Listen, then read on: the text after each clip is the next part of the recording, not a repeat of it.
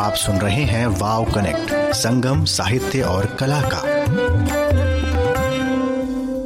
Hello, namaskar, adaab sasrikaal and a very warm welcome to our weekend episode of wow connect for the details of today's episode of course I am asking you Vanika to take over from here Thank you, Nidhi. And today's episode, actually, we're doing something a bit unusual. We are focusing on our second children's special episode, or what we are dubbing our young adult special episode, which is in part because of that observation, cliched but true, that children hi aage ka zamana tay karenge and our children are the future. And that's why we are bringing to you today our first young adult episode, but technically our second children's special. And when young adult, when we say that, what we mean is that these people, these young readers, reviewers, and in one case, authors already, are between the ages of say 14 to 17 and they're on the cusp of you know leaving high school or taking their competitive exams. And so their perspective was quite unique and interesting and we had a lot of fun talking to them. Absolutely, and it was actually reassuring to know that they read and they write and they express themselves through words. yeah and are good at it also and you know the enjoyment really i think comes through. So nidhi has conducted one interview today i've conducted one and we have one voice note that you might recognize actually if you've heard our previous children's special episode Yeah, so we've got three children on board, young adults, uh, like you said. We have Vikramaditya Singh Manral, we have Yusra Khan, and we have Agam Jot, who is Rabjot's brother. Exactly. But we, I wanted to uh, see if anybody would have picked up on that, but you would have guessed. Anyway, so that's our episode for today.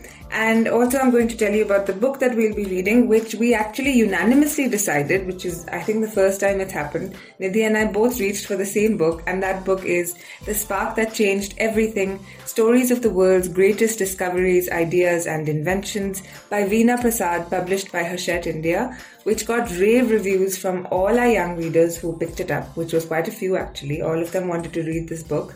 In And- fact, in fact, Rabjot has mentioned this book. Exactly, which was the cherry on top of the cake that we thought now we absolutely have to go with this one. And both of us individually really enjoyed it also. So that's the book we'll be reading from. And in fact, we'll start one reading uh, right now from the little fact boxes. Okay, this is about salt, and we all know about the salt satyagraha.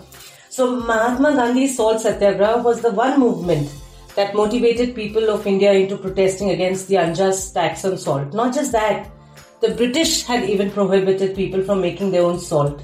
And because you can't cook without salt, this worked well for the oppressors. And you know what? This salt satyagraha didn't happen only in India. There were salt wars all across. So there's one such uh, war which was known as San Elizario Salt War, in which groups fought o- for control over the salt lakes of West Texas in the mid 19th century. And during that time, the American Revolution, the British prevented salt from reaching the revolutionaries, you know, so that they were unable to preserve their. Yeah, I was just uh, going yeah, to say it's probably because salt is also. used to pre- Yeah. for preservation. Okay, uh, I have certain idioms on salt. Okay. is this a quiz? Is it a No, not quiz? really. It's Okay. something fun. So to rub salt into the wound, When you are injured and somebody makes you feel worse about it. salt the books. is like cooking the books, which means somebody's giving you false information. The salt of the earth. Very honorable, noble people. Mm-hmm. Old salt. I don't know this one. An old sailor. Someone who specifically has a lot of experience on the seas. So you scored 3 out of 4. You It's said not it bad. wasn't a quiz, but okay. Three out of four isn't that bad. Okay. So let's take this episode ahead with a pinch of salt. Wow. okay, on that note, let's begin with our first interview, which is Nidhi in conversation with Vikramaditya Singh Manral. Uh, good morning. My name is Vikramaditya Singh Manral. I am currently studying in class 8.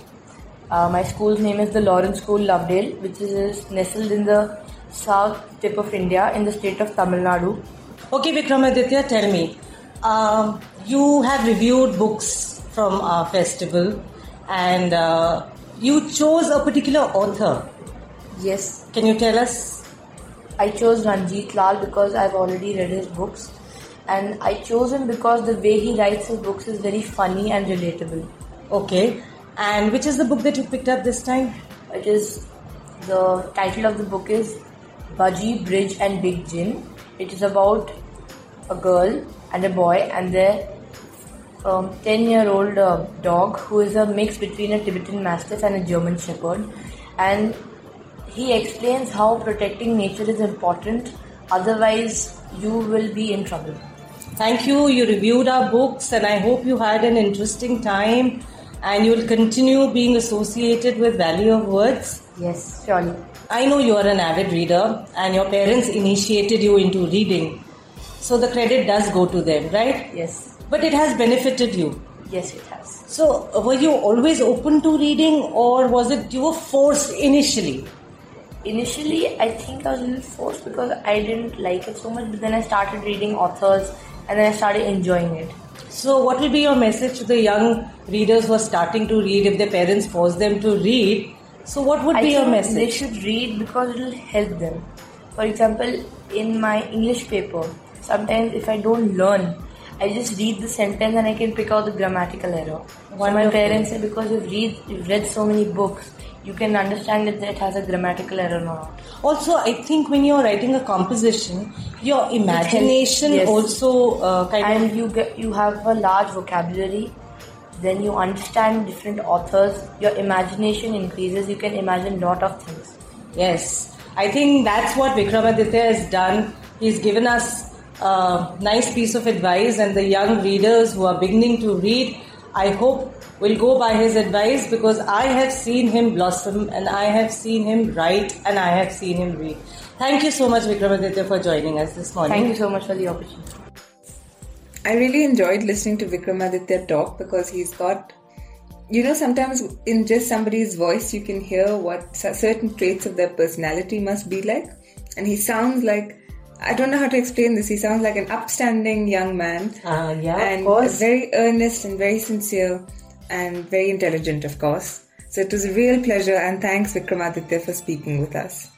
I'm looking forward to the next clip also because you conducted it, and I know Yusra is a lovely child. Yeah, she's honestly a really remarkable young girl, and I'm so fond of her. And in fact, it could have been a much longer conversation. I think it was hard for our editor to bring it down. Same with your conversation with Vikramaditya also. But uh, yes, so our second clip is with the young writer and reader Yusra Khan, and I'm not going to talk about it too much because we'll just start straight away. Hello, all, and welcome with me this extraordinary young guest we have, who's one of my favorite people that I've spoken to. This is, do you want to introduce yourself? Hi, I'm Yusra Khan and I'm in grade 10th. I study in DPS Mathura Road and I love books. She really does love books with all her heart, and she's a young author herself. She's already got her first book out, which I'm going to ask her about before we move on. Do you want to tell us about that first book you wrote? Right, so my first book's name is Welcome Home. It's a children's category and it is also a haunted book.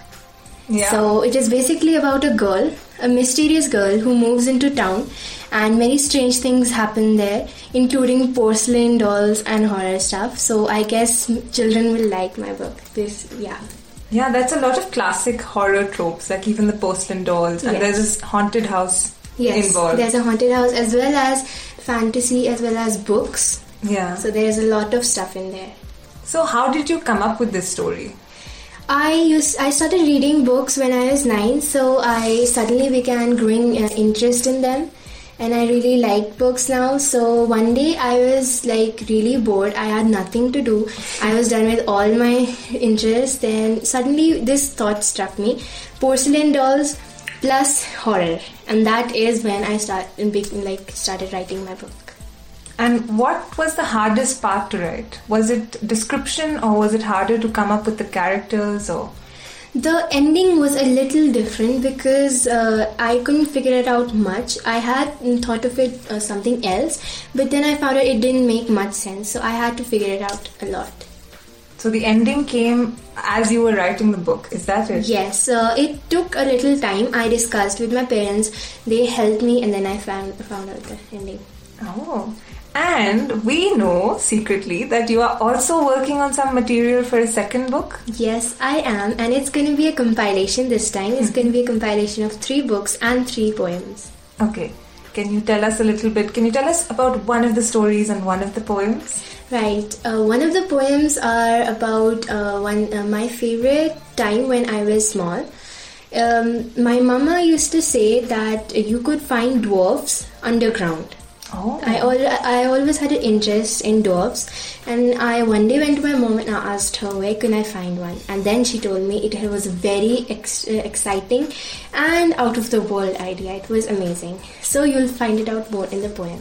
Okay, so we have to read to find out. Yes. And one of the stories, I know it's in the fantasy genre because that's your interest. Yes, so one of the stories are the one I like the most. I'm going to tell you about that. It's uh, a girl, a small girl. She visits a haunted house when she is when she was very small, and then after a few years, she discovers a supernatural power which she can, which is voluntary as well as involuntary. So sometimes she write when she writes some a particular sentence or something, it comes true, and many tragic things happen. One day there was a plane crash going to happen because the girl wrote about the plane crash, but she found out a way to stop it. And you're gonna find out more when you read the book. Again, what a tempting offer. So, when can we expect this book? By next year? I guess, uh, yes, I think next year because I will just start my 10th and I'll be very busy in my studies. I will, I will have to find out more time for my book.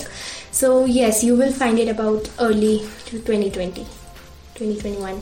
Maybe 2021, maybe it might even be 2022. But what we're excited about is we're expecting that you'll come and release the book with us at our festival. Sure, I will love to. So that leads me, unfortunately, to the end of this, which is that what is your advice then for the people who are listening, especially the young people who are listening? Uh, what is your advice for them that they start enjoying reading and maybe that they start writing too? I would like to tell them that reading is not boring. When I was small, even I did not like reading because I had never started reading. But once you just start reading even the shortest of book, you will discover an interest in it, and one day you can find out yourself as a big author. Yeah, just like Yusra Khan here, who I'm very, very sure of that she has a bright, sparkling future as an author and whatever else she decides to become. Thank you so much for speaking with me, Yusra. It was a real pleasure. Thank you so much. Thank you, Yusra. I will definitely read this book, Welcome Home, and I'll post my views and I'll talk to you about it. But many congratulations to you, dear girl, and may you always be successful. Thank you, Yuvanika, for conducting such a lovely interview. It was really my own pleasure. It was great to talk to her. We gabbed a lot about many things before and after as I'm well. sure. And we covered a variety of topics, and she's got a quick, agile mind, so it, it makes it a pleasure to speak with her. And um, Finally, our third is a voice note. is a voice note. And in fact, some of our regular listeners will recognize this voice and this format of voice note because this is the brother of the beloved Rabjot from our last children's special episode, whom we got so much love for. We got love for him on his behalf. And this is his- Agam Jot. This is Agam Jot, who's his brother. And he is also a really sweet boy, so we're going to play his voice note for you now. My name is Agam Jot Singh Dutt and I study in 8th standard. The book I read was The Spark That Changed Everything. The stories in the book were very interesting and amazing. The columns that were made for extra knowledge were very interesting to read. The book is all about inventions, from fire to food, and from starting to present. I loved and enjoyed reading all the stories in the book. First, they made fire. With fire, they made food and later tools to cultivate more food. With cultivation came homes, which became societies and then civilizations.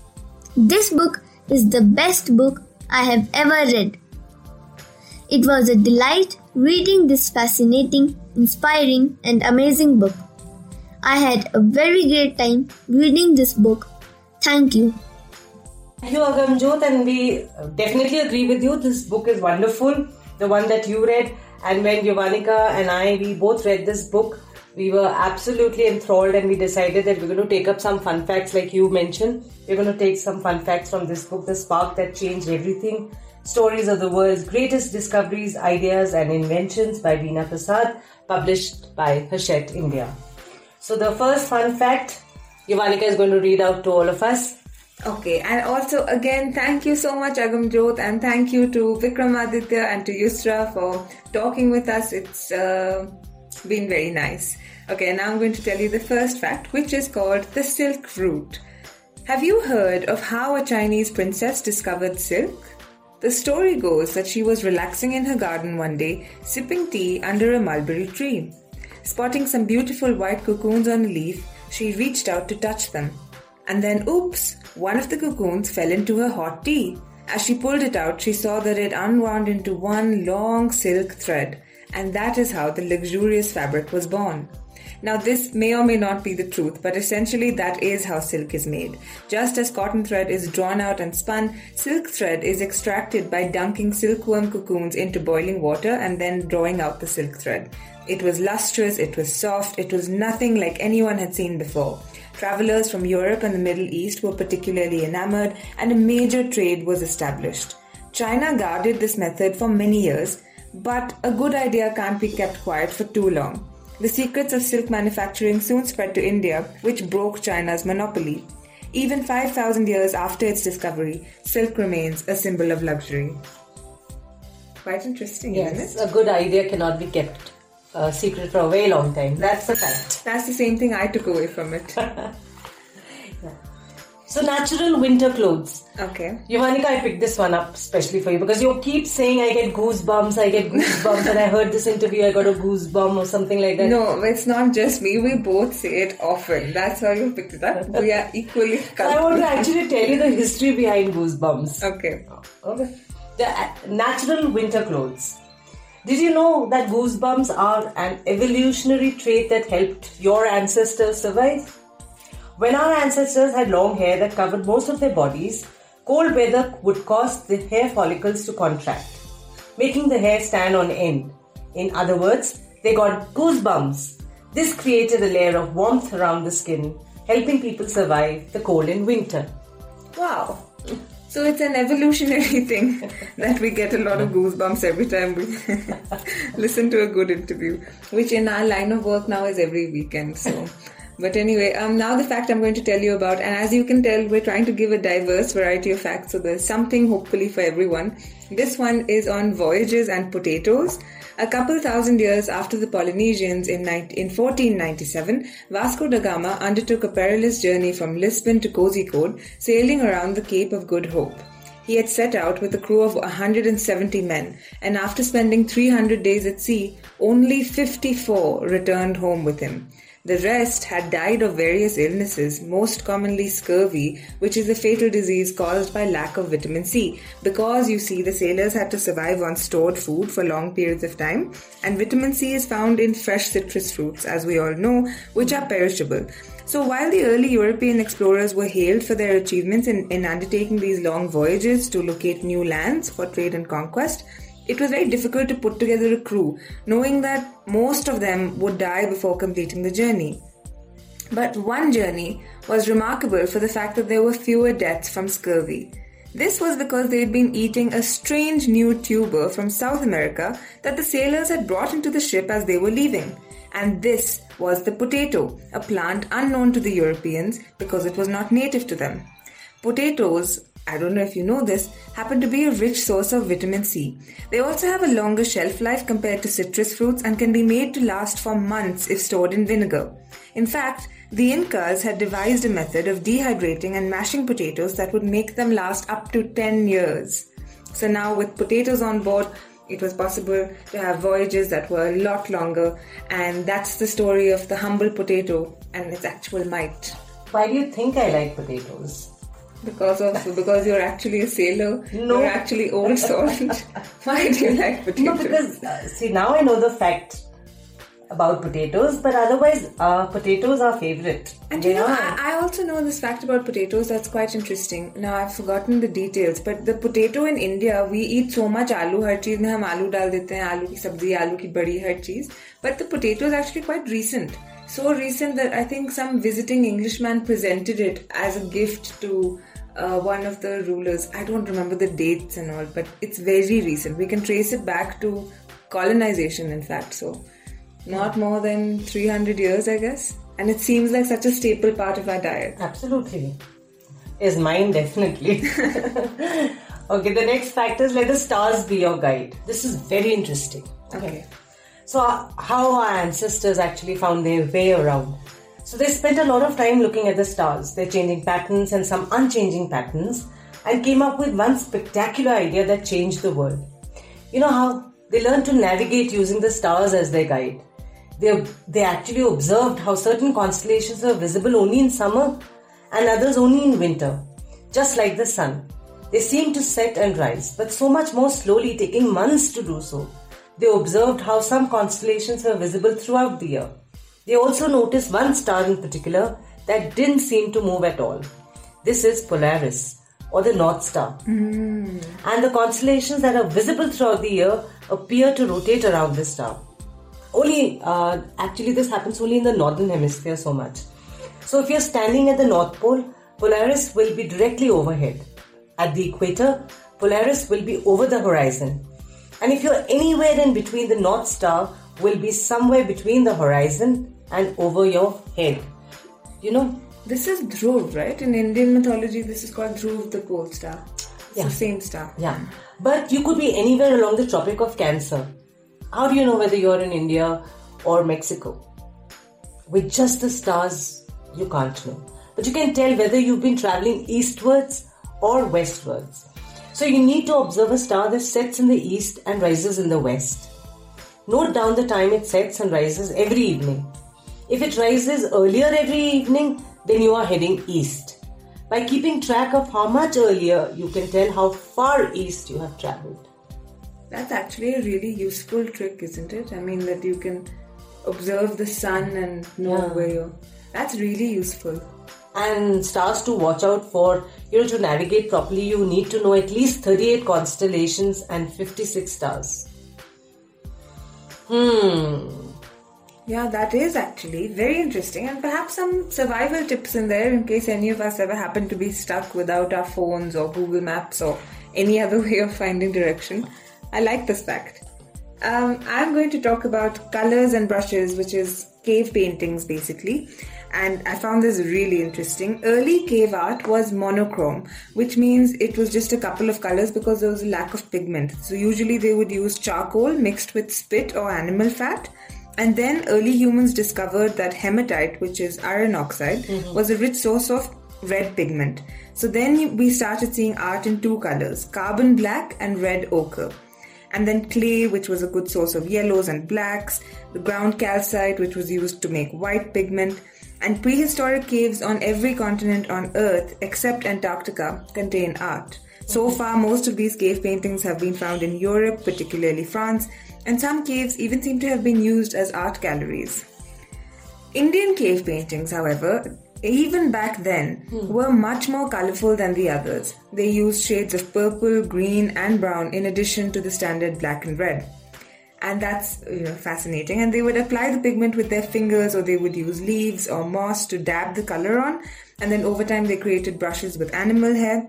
But there are actually some paintings that look as though they've been done with spray paint. And how did they do that? Yeah, exactly. So, how they achieved that is that archaeologists think they may have blown pigment through hollow bones or through reeds straight onto the rock canvas, giving it that kind of effect of being spray painted on. Wow, incredible. And she ends by saying that, you know, I'm tempted to say we've come such a long way since then in terms of art, but maybe we reached the pinnacle when we started.